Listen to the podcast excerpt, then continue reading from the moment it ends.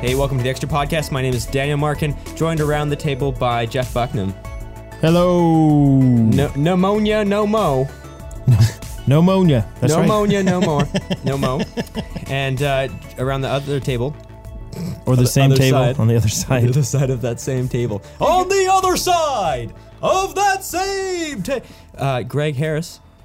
Hey guys, And you haven't been here for what, like two weeks? it's it feels like it's been an eternity. Greg? Greg? Greg. Correct. The Grego Roman world.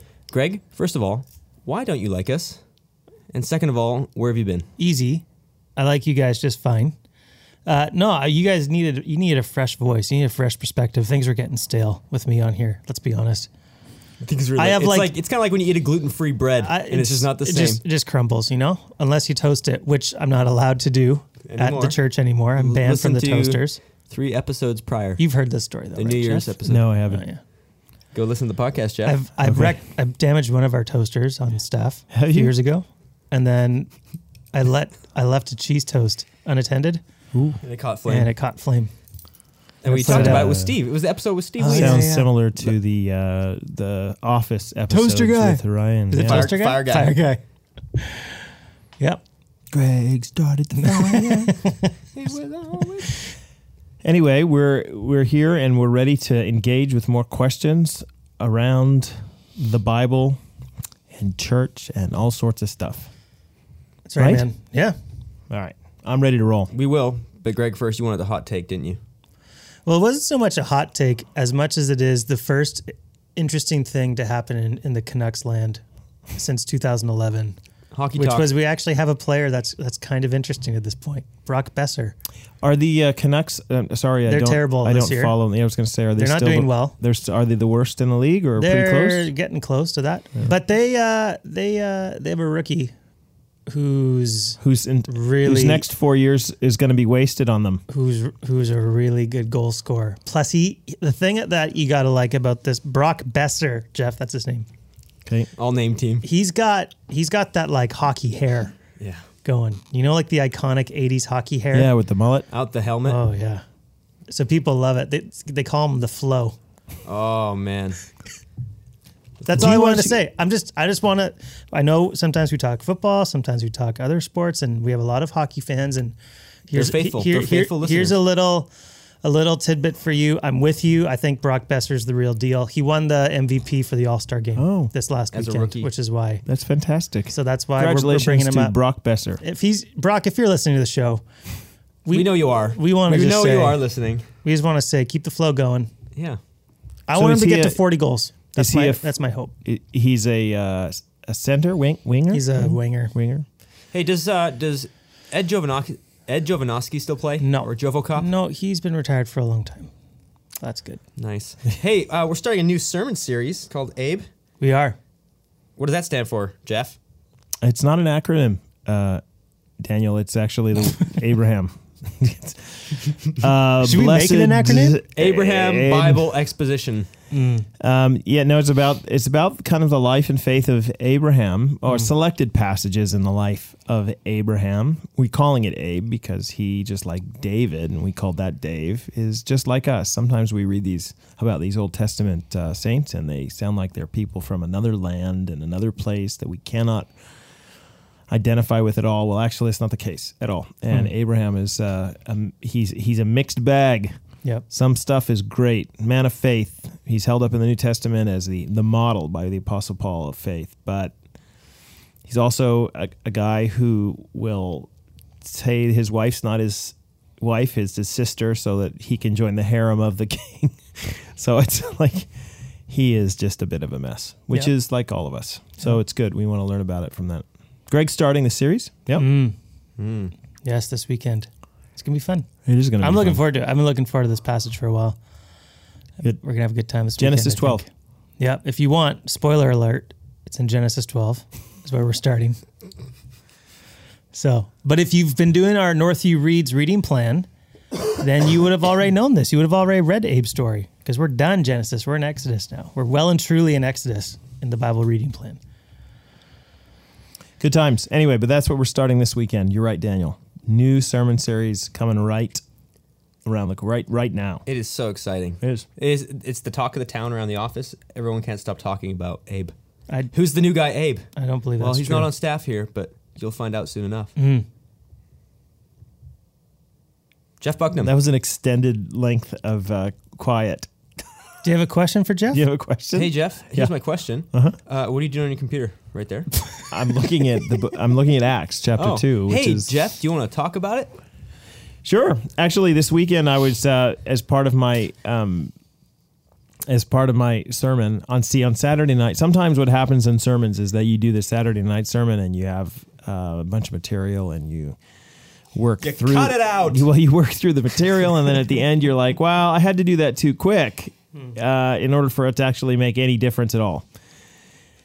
Uh, and so I I cut it out for Sunday, and uh, the sermon was better without it. But I still wanted to include it, which is probably what this podcast is a good place for. So the the thing I said on Saturday night might answer some questions. So, we, so whenever you talk about the sovereignty of God, which is what if if you weren't in church this last weekend, we were talking about Acts chapter four. And the prayer that the early church prayed in response to the threats of the religious leaders uh, against Peter and John where they told them to stop preaching about Jesus and they said no we're not going to stop preaching about Jesus. And then they came back and they prayed for boldness.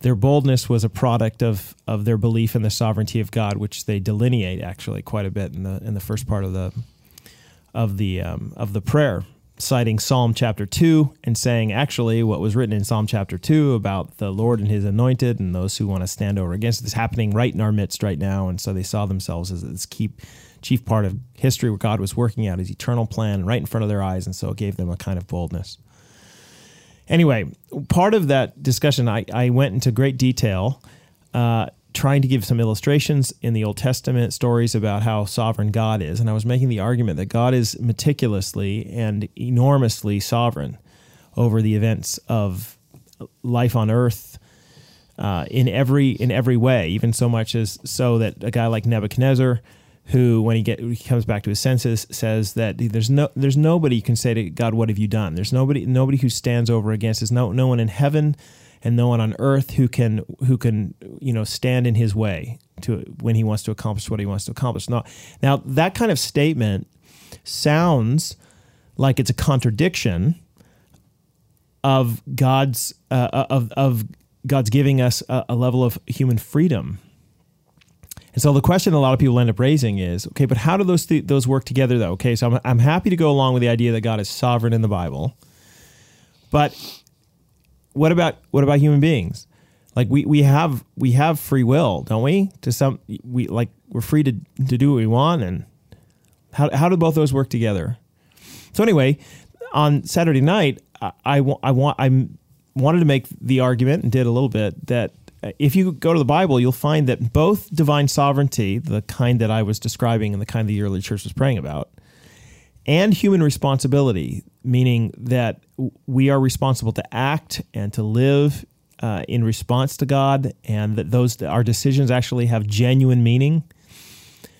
Both of those things are taught in the Bible, sometimes right next to each other, in in an almost awkward way that makes you just go your mind kind of go into circles. And so my big point is that we don't want to limit either one of those. We don't want to say, well, God is sovereign except over these things because humans are free. Well, no, God is sovereign and humans are free. We also don't want to say, well, humans are f- like we, we don't want to my point is we just don't want to curb either one of those things. We want to say both of those are true. People are genuinely free and God is exhaustively sovereign.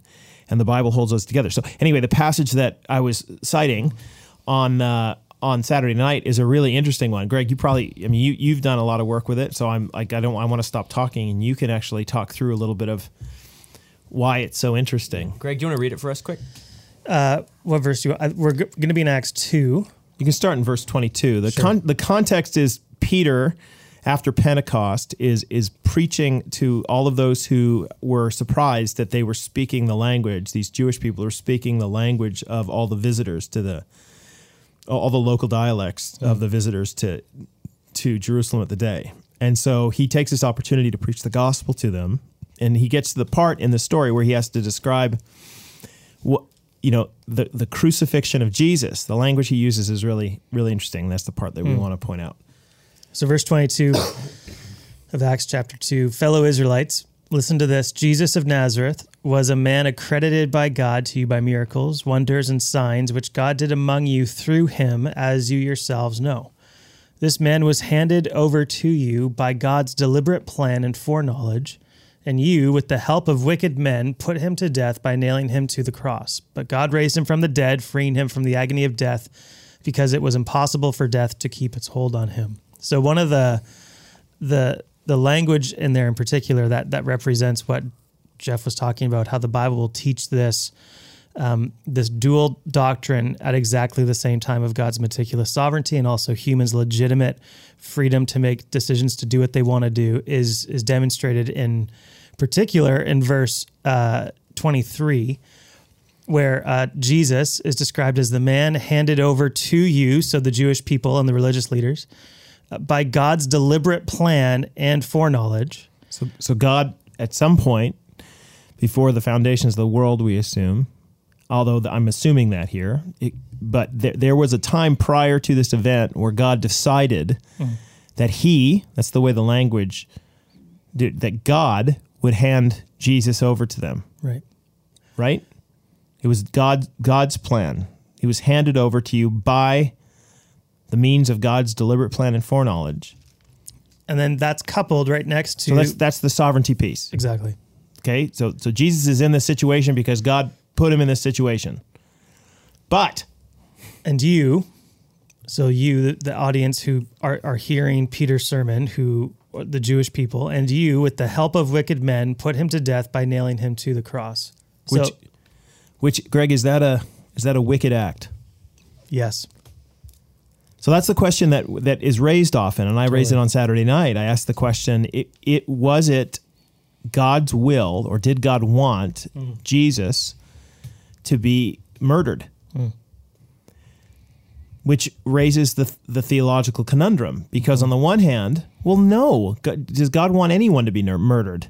Well, no, of course not. God's moral moral guidelines suggest that that that not just suggest they command that mm-hmm. murder is sin Mm-hmm. at every point. Mm-hmm. So does God want the murder of anyone? Does God want sin of any kind? No. No, he doesn't want that. And yet, somehow in God's deliberate plan and foreknowledge in this case, God's world that he has created hmm. includes a sin, that sin that he deliberately chose to create a world where Jesus was crucified and that he wanted Jesus to be crucified. You get to actually, because we're Revelation 13 seems to suggest that the Lamb was slain from the foundations of the world, is the language that's used hmm. there. So that this was always the plan of God, that he would mm-hmm. achieve salvation of his people through the atoning sacrifice of his son. So did God want Jesus to die? Yes. Yes, it's actually the moment in all of human history that points the most to God's character, right? Hmm. To his justice and his mercy and the full you know that we, we hold up the cross rightly as as being the example the great example of god's love for us and the god's demonstration of over the powers of his authority and all that kind of stuff. But both can be true. That's the point here is that both sit side by side. Hmm. So the same the reason this came up is because in acts chapter 4 the same kind of language in the very prayer that these guys pray is is there. So you get into Acts four.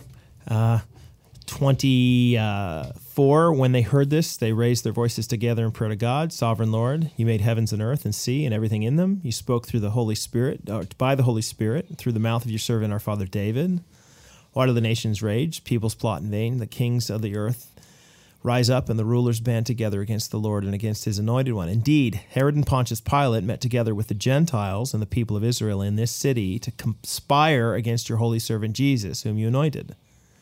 They, in their conspiring against Jesus and thus killing him, did what your power and will had decided beforehand should happen. So again, they conspired to uh, to uh, to oppose him, which is that God's will?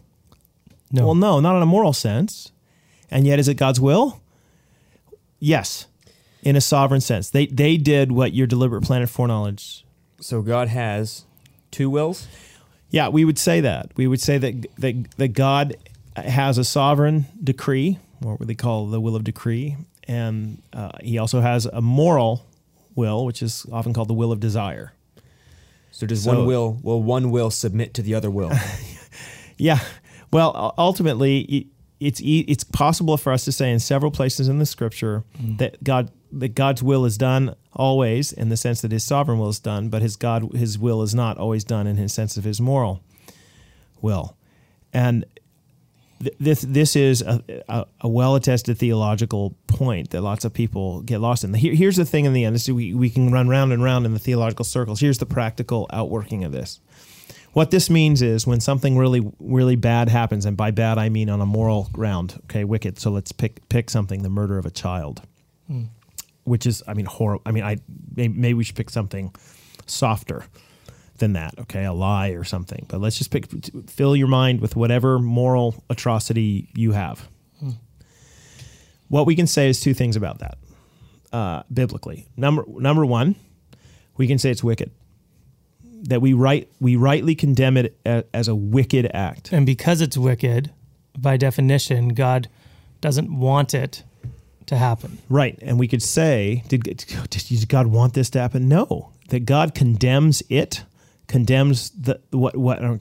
Uh, he he condemns the action itself, says that that's wicked, that the person who did it, unless they repent and believe the gospel, will be held accountable for it. And if they do repent and believe the gospel, their sins are transferred onto Jesus, And we- and you who then say that- paid the price for them. So That the- person did that in their own will, right, I would say which that is rebelling against God. say yes they they are rebelling against god and they they are responsible for their actions before him and he will hold them to account so god is with the sufferer calling it wicked mm-hmm. and comforting the sufferer we also though can say secondly that we don't live in a world that is spinning out of control. We live in a world where even that wicked act is accounted for by God in his hmm. sovereign plan. And so, in a sense, the world that God created, he permitted this to take place. Hmm.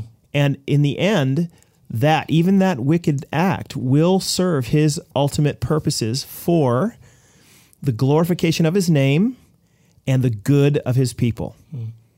So we we say both. So you can actually have hope. This is what the early church was saying: is that they they have hope in this moment where they're the the the the, uh, the enemies of the faith, as it were, the the the religious leaders in Jerusalem who are the they're you know we're telling them to keep quiet. They, they can have boldness and hope in this moment by saying no, it doesn't. You can stand over against God if you want, and that's wicked, and we're going to call you to repent. But like you're not going to stop him from accomplishing what it is. Even your opposition is part of his ultimate plan. That's what we understand when we read Joel, Psalm 2, that he foretold all about this. Mm-hmm.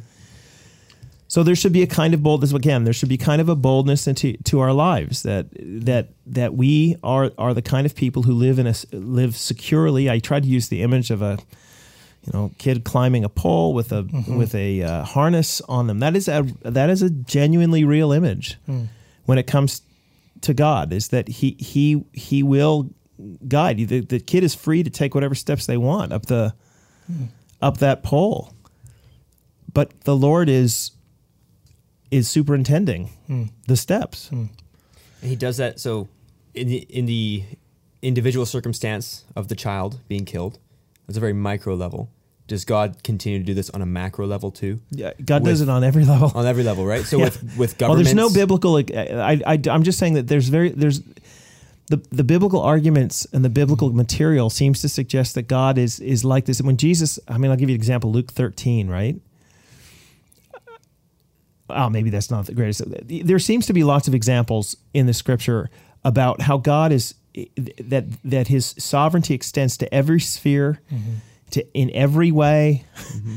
right? And yet, and yet at the same time, people are held responsible. I, I'm thinking in my mind of some of the passages in the Old Testament about how God uses the Babylonians or the Assyrians to judge Israel. So Or here they come in and they do these wicked acts, and God says, "I'm going to, I'm to get you, Babylonians and Assyrians." And yet He then turns to Israel and said, "They're my agent of destruction Right. on you to judge you." So, like, how does that work? And and having having a God like this, who has both, to use that language of, of his his sovereign his sovereign will and his moral will, having those both be true is actually it's a beneficial thing for us to think about because what that what that means is that we serve a God who has uh, a soft heart towards injustice and yet also powerful and strong enough arms to accomplish what he wants. So, so we don't serve a God who has a hard heart towards those who who are sorrowful and who are the victims of of injustice. And but he also doesn't have too short of arms to still accomplish his purposes and do do what he wants to do. And so one of the difficulties that you can find is if you if you choose to favor one side or the other when it comes to God's wills, then either you serve a God who is hard hearted or you serve a God whose arms are too short to actually accomplish what he wants in the midst of injustices. And but when you hold both those things together, you have a strong, capable God who who legitimately stands with the victims of injustice. And the reason why that's such a captivating image is I think it's actually the true image of who who God is as presented in the scriptures. That's right. It's quite it's glorious actually. I mean the way the way that it, it works out and it explains so much holding those those things in your mind explains so much about the scriptures and the things you come across and the the places where you sometimes recoil and think, "Oh, why would God do that or why would God do that?" Is that the, the the answer is but he because he can set he can he he calls those things wicked. Mm-hmm. But at the same time, yeah, he's accomplishing his purposes. One at in the end of it, it's what's best. He wants what's best for you, and so Yeah, and you as long when when we say you, his covenant people is what mm-hmm. we mean by that. Yeah. And and again, that's the way that the scriptures speak. And of course, Greg's in it even this weekend. That's that language of covenant people is is with a- Abram, Abram in this case, and how God makes this this um, he he makes this this covenant with him that's very one sided, and the image itself is how God is God is going to accomplish uh, this stuff. Anyway, Isn't uh, I think because we just came out of the prayer series, Hmm. And uh, one of the things that, um, and just in doing readings for through my immerse and whatnot, uh, one of the the ideas that Tim Keller brings to the table, which I find amazing, is God. He always answers our prayer, but He answers it in the way sometimes that you don't expect. So you say, "Well, God, why didn't you save my um, my dying grandma? You know, or why didn't you save this person? Like you could have healed them." but he actually grants it god grants your prayer request in the way that you would have asked for had you known what god was doing behind the scenes yeah. If Yeah. you had all the, if you had the knowledge that God has, you, You would would answer asked. all the prayers the way He does. yeah Yeah. and that that brings me a ton of comfort Yeah, and ultimately the God is so much bigger than us. That's the whole point. Is that God is so much bigger than us, and so that while we're in the midst of to use my image, right, while you're in the midst of climbing the pole, yeah, sometimes we get scared mm-hmm. about what's happening, and we're going to fall, and it's not working out, and I don't know, you know, the like the circumstances around us become like, we we become very cognizant of them, and we start to freak out. But the point in all of this, you can you can trust Him.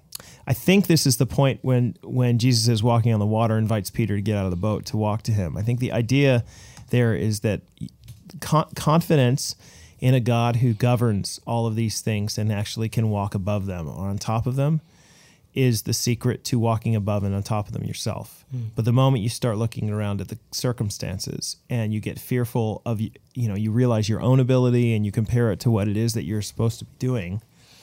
That's when fear sets in, and that's when you start getting like going down that death spiral of, oh my goodness, this is never going to work out, and pull the covers back over my head, and I don't want to, I don't want to get up. Hmm. Yeah,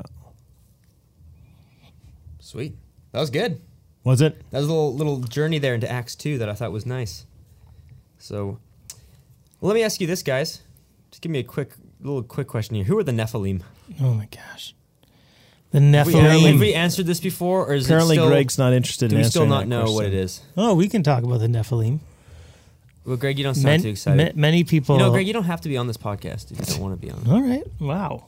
Wow. Greg, where does that come Just from? Where does that language come from? Uh, Genesis Six. I before Abram. I know that much. Yeah, Genesis 6 4. It says the Nephilim were on the earth in those days, and also afterwards, when the sons of God went to the daughters of humans and had children by them. They were the heroes of old, men of renown. So the question becomes uh, were the Nephilim of Dem- Genesis 6 4 the major viewpoints here are number one, that the Nephilim are uh, some sort of hybrid between angelic being and human, and thus like giants and great power. They had great power, kind of like Thor, right? Who had a his magic hammer and could do whatever. or delicious. Another. or do we take the language of sons of God to be a statement of, of human beings, of uh, the son, sons of God went to the daughters of humans and had children by them? That is just a statement, statement of sons of God is a statement about uh, of of men. It's a word that's used actually in Genesis to talk about uh, just people, right? So this is the this is the debate. Greg's got a little twinkle in his eye because he doesn't like that You second option. you don't want the Nephilim to be superheroes? Well, it doesn't Are mean they- that they can't be superheroes. Weren't It's they just rock an- people? Yeah, and- that, uh, the Noah movie. They were rocks, right? I think so. Yeah. yeah. See, one here the reason why I reacted the way I did uh, was because um, th- this is a, a topic where I, I don't know if we're going to be able to have a definitive answer to it. I just don't know if there's enough evidence Both are possible. in the passages that talk about it. Am I? Am I, I this is the only passage that refers to the Nephilim, isn't it? Yeah. And so we don't have a lot of context. We don't have a lot of explanation. Uh, it seems to be a, a passing phrase more than anything else. And so uh, I think it's fair for people to have their theories. I, I think it's a waste of time to spend a lot of energy on a question like this. Craig. I know. Isn't that terrible? Yeah. I th- listen. I think there are lots of things in the Bible like this. There are questions that uh, like this. For example, what like where did Cain's where did Cain's wife come from? Stuff like that. That is they're legitimate questions. It's just that the Bible doesn't totally answer them. You do have a little bit of context here that might lean you lead you one way or another. The debate here is like the near near context seems to say say it seems to sound like there's something more than human. It seems to be the near context, but that language sons of god is used throughout genesis to talk about men so maybe they were just great men I, I, it's not ultimately that big a deal um, i don't think that there's any significant uh, outcome to it except to say that oh maybe there was a day when uh, there were there were mighty men like thor around who lived a very very long time and that's why they lived so long so there if you are listening to this and you have like a passionate background to this, we would love to hear from you and we will try to include your viewpoint on the Nephilim on our podcast. Jeff would love to hear from you. Jeff would love to hear from you. No, I, I remember studying it and having he listening to a debate about it for a, an entire class hour when I was in Oh, yeah. seminary, and yeah, it gets a little nuanced at points, especially just it's just basic, you know, Bible interpretation stuff at the end. And it, you're right, Greg. You you come out the other end and you're like, oh, I don't know. I don't know if there is a slam dunk on this one. Although there are some. I have a friend who's like, no, this is a slam dunk. It hasn't. It has nothing to do with. Uh, with angels and that sort of thing. Right. So, uh, and I remember him his, his argument and coming out the other end saying, "Yeah, it's pretty compelling what you've the evidence you've marshaled." So, if this is something that particularly appeals to you, Here, here's my uh, justification for my Lack of faith. un- unashamed agnosticism over this issue. oh. Je- Jeff's used the imagery before uh, of um, our theology, what we have in our mind about what we believe to be true about God and what the scriptures have to say are, is essentially a, an ecosystem where everything that we believe is a live part of this ecosystem, and, and some things are going to lead to the health of it or to the detriment of it if we believe certain doctrines to be true. And so, one of the reasons why I'm agnostic about this issue and some other ones is that I don't actually think that to be right or wrong on it is going to have a dramatic effect on the rest of the ecosystem of what you believe to be true about the scriptures. In other words, you could have vastly different viewpoints on the Nephilim and still fall on exactly the same viewpoints on things like uh, the two wills of God and on uh, our views of scripture and on all kinds of other things, and yet have completely different takes on the Nephilim. So that, that's why I'm I'm permitting myself It's to like be the agnostic about this. To use a different image, it's like the appendix of your body, huh, buddy? It can burst. You just take it out, and Can it's not. s- appendix can snap. It's not really. It's not really causing you that And much as long trouble. as as long as people know it's about to burst, and you can take care of the rest of your body, that's important. While the appendix bursts, Got it. You'll be fine. It's So- kind of like uh, what, what you, kidneys. You can have two of them, And the, the Greg is or liver. arguing that the nep- yeah no I think you just How have many one kidneys? I think you could just have one liver. I think Oh. that's uh, I think that's what Maybe you need. the Nephilim had two livers. No, I don't think that's part of what he's talking about. Greg, I don't know. You should look at the text again. Where do we get these interns from anyway? Here, apparently, In in house, in house, in house. inbred. Here's a question for you. Uh, uh, through the Greg, to use your language, of the ecosystem. Mm. What are what do you guys think are some of the doctrines that are hurting the ecosystem? Things that we are believing today in the church. Um, things that like obviously we'd say okay, the Nephilim isn't affecting the ecosystem. What do you guys think th- are issues that are affecting the ecosystem? Oh, I think that issues related to the atonement. So, for example, the the idea, you know, what what happened on the cross. Some people think, oh, you know, you can hold any viewpoint you want on that. I actually think that does a great deal of harm harm to it. I actually think that this is one of one of the, the viewpoint, one of the doctrines that people uh, these days think is a take it or leave it sort of thing. Is actually the doctrine of hell. Uh, they want to say, well, that's not, you know, uh, that's not that important what viewpoint you have on it. I, I, actually, it touches an awful lot else. What did Jesus experience on the cross? Uh, what was the atonement about? What did he atone for?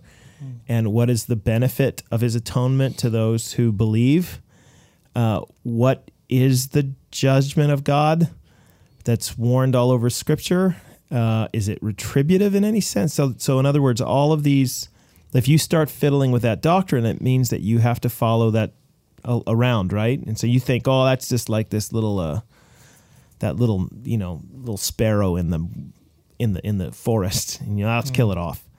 Well, actually, the sparrow is is is a link in a, a big chain, actually that that is affecting lots of stuff. And so because it affects more things in the ecosystem, it is more central to the Christian faith as a whole.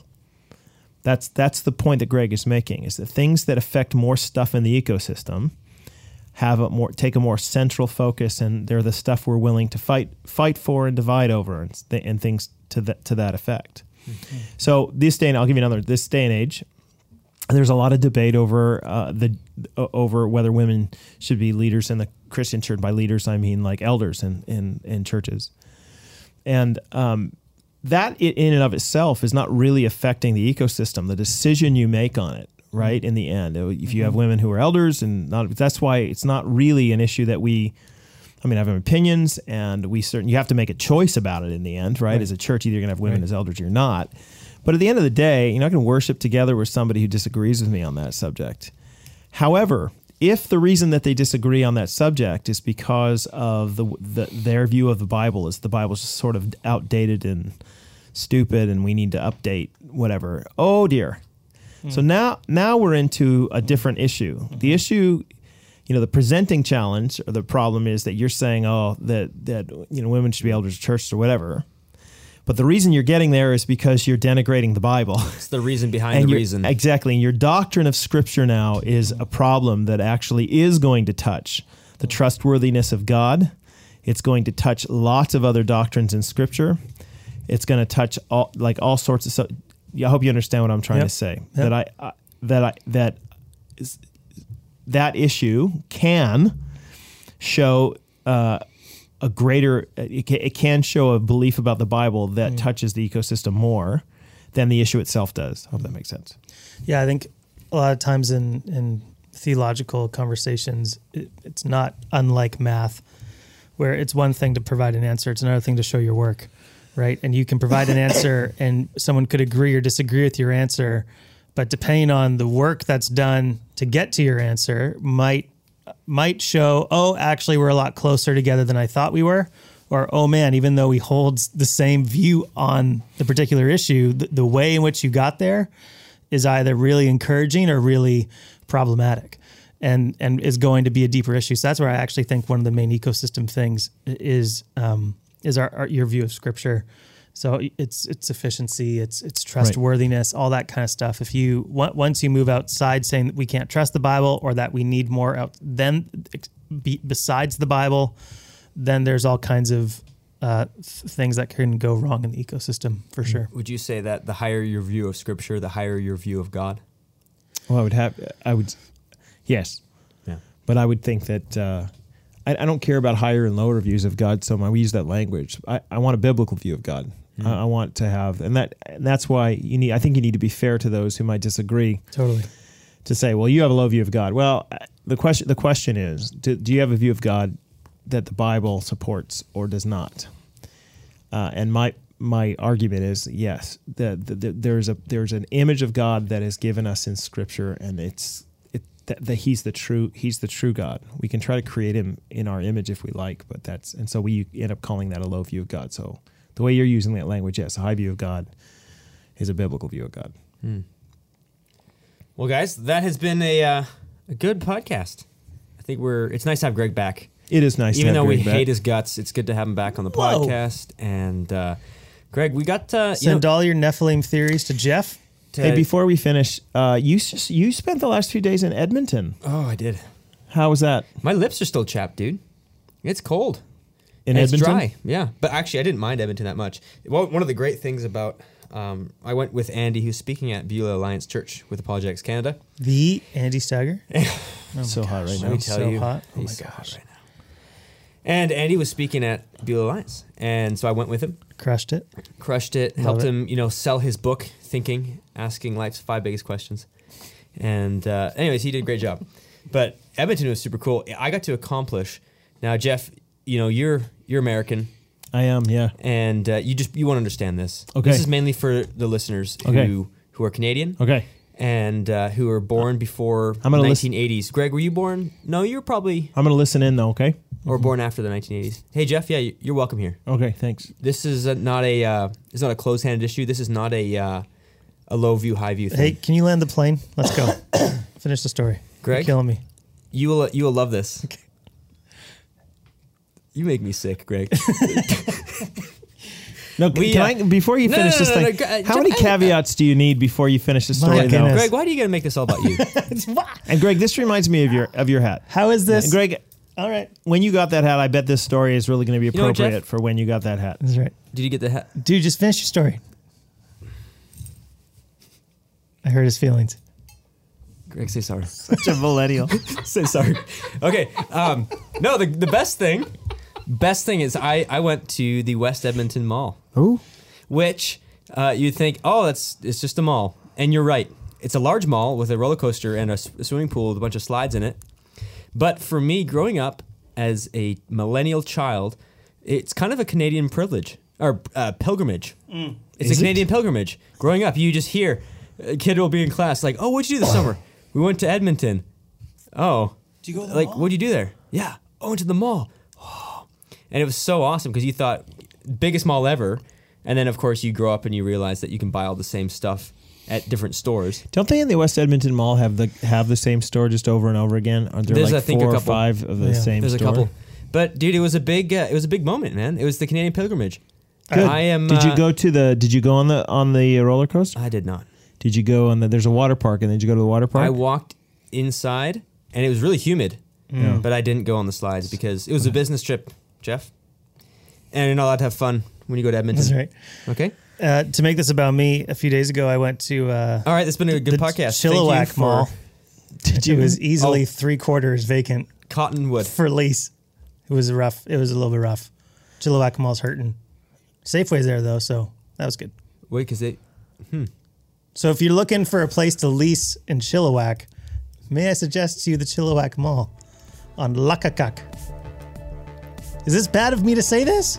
Am I in trouble now, Jeff? I just want everybody in Chilliwack to know that we love you. I like. I said nothing wrong about and Chilliwack. we find we find. Chi- I just want you to know. that Chilliwack has amazing spots in it. I have found The found Chilliwack Mall is not one. a great spot. Wow. I like. Uh, what, Jeff, All let's, right. let's go around the table and. What's our favorite Chilliwack spot? Cultus Lake. Yeah, that'd be great. It's a good one. It's been great hearing uh, you, Daniel, and you, Greg. Thank you. God bless you. And God bless you.